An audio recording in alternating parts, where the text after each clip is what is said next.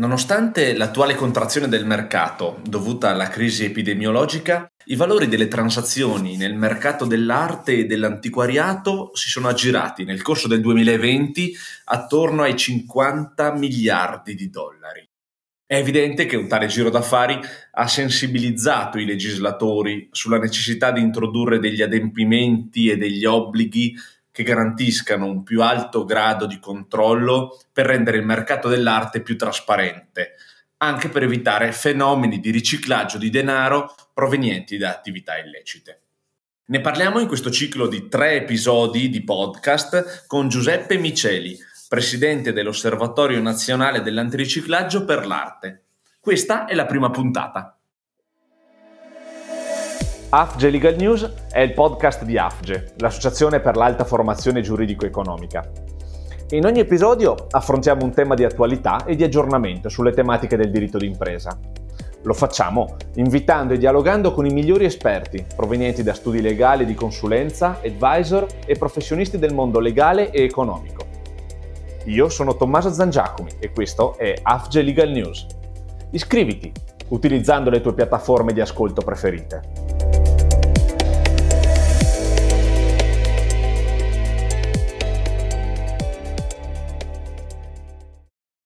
Bene, cari amici di AFGE, buongiorno e bentrovati. Eh, siamo qui per una nuova puntata del nostro podcast AFGE Legal News.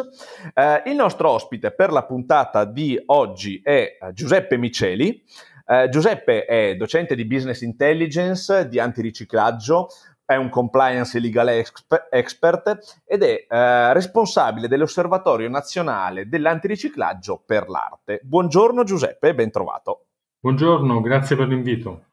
Buongiorno, buongiorno a te Giuseppe. Allora, um, con te vorrei iniziare un percorso di tre puntate di questo podcast perché il tema che andiamo ad affrontare è un tema piuttosto uh, robusto e quindi in questi, tre, uh, in questi, tre, episodi del nostro podcast andremo a leggerlo e ad affrontarlo uh, secondo diverse, diverse, sfaccettature. Il fenomeno è appunto quello della, um, della disciplina dell'antiriciclaggio e del, delle infiltrazioni della criminalità organizzata e soprattutto del contrasto delle infiltrazioni della criminalità or- organizzata nel mercato dell'arte. È un mercato e un settore appunto del quale tu sei uno dei massimi eh, esperti in Italia e quindi mi fa piacere eh, dialogarne con, con, te in questi, in questi eh, episodi del nostro podcast. Allora, partirei eh, dalla prima, prima, domanda che volevo farti, ehm, Giuseppe. Allora, eh, sappiamo che eh, nonostante eh, la, la, la, l'attuale contrazione del mercato dovuta alla crisi epidemi- epidemiologica, eh, i valori delle transazioni nel mercato dell'arte e dell'antiquariato si sono aggirati nel corso del 2020 attorno ai 50 miliardi di dollari. Erano stati 64 mi pare nel 2019, quindi c'è stata una contrazione dei volumi, ma si parla comunque di volumi estremamente importanti. Allora è, è di tutta evidenza che un mercato così eh, importante, appunto in cui i valori in gioco sono così, così importanti, ehm, eh, ovviamente presenti la necessità per i regolatori di introdurre eh, degli, degli adempimenti e degli obblighi che garantiscano un grado di controllo ovviamente che, che rendono il mercato dell'arte trasparente anche proprio sotto il profilo dell'eventuale eh, riciclaggio di, di, denaro e finanziamento del terrorismo, quindi il contrasto a questi, a questi fenomeni. Allora, ehm, la prima domanda appunto che volevo fare a te Giuseppe è proprio questa, ci vuoi come dire, un po' spiegare qual è il perimetro normativo, quali sono i soggetti eh, obbligati alla disciplina antiriciclaggio e come eh, essi appunto si eh, devono collocare al contrasto al riciclaggio?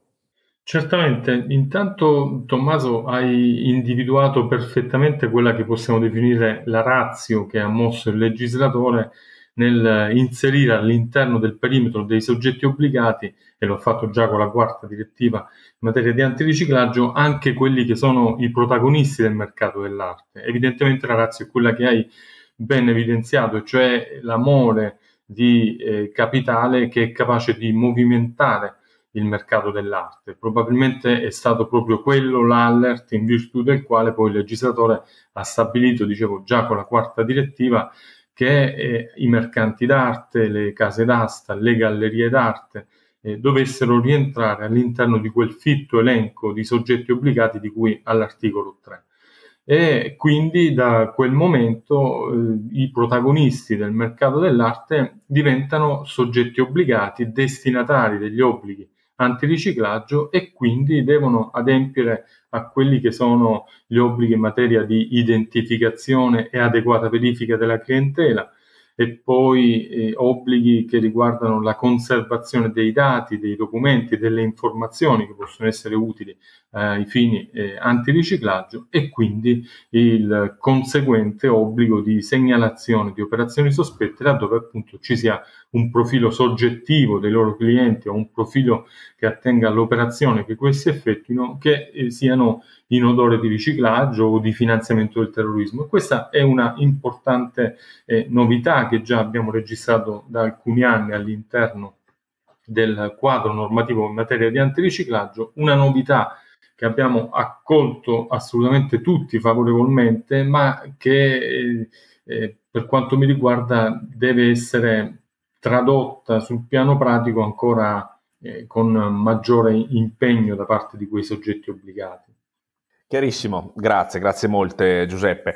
Ecco, allora eh, vediamo che ovviamente la disciplina antiriciclaggio è una disciplina piuttosto risalente nel tempo, ma i, soggetti obbligati tradizionali, penso ovviamente alle banche, agli intermediari finanziari, l'avevano già un po', come dire, assorbita, ecco, hanno avuto numerosi anni per, per poterla assorbire e, e, metterla in pratica, mentre appunto, come eh, ricordavi correttamente tu, eh, i nuovi soggetti che sono stati introdotti ehm, alla rispetto della disciplina in antiriciclaggio probabilmente hanno avuto meno uh, possibilità di entrare in questa, in, questa, in questa, logica. Allora, vogliamo ricordare, Giuseppe, quali sono, diciamo, i due strumenti principali um, eh, che, che, nell'economia della, della, della disciplina antiriciclaggio i soggetti obbligati possono e soprattutto devono adottare diciamo, i due presidi principali che i soggetti obbligati devono adottare per uh, um, implementare un efficace uh, contrasto al, al, riciclaggio?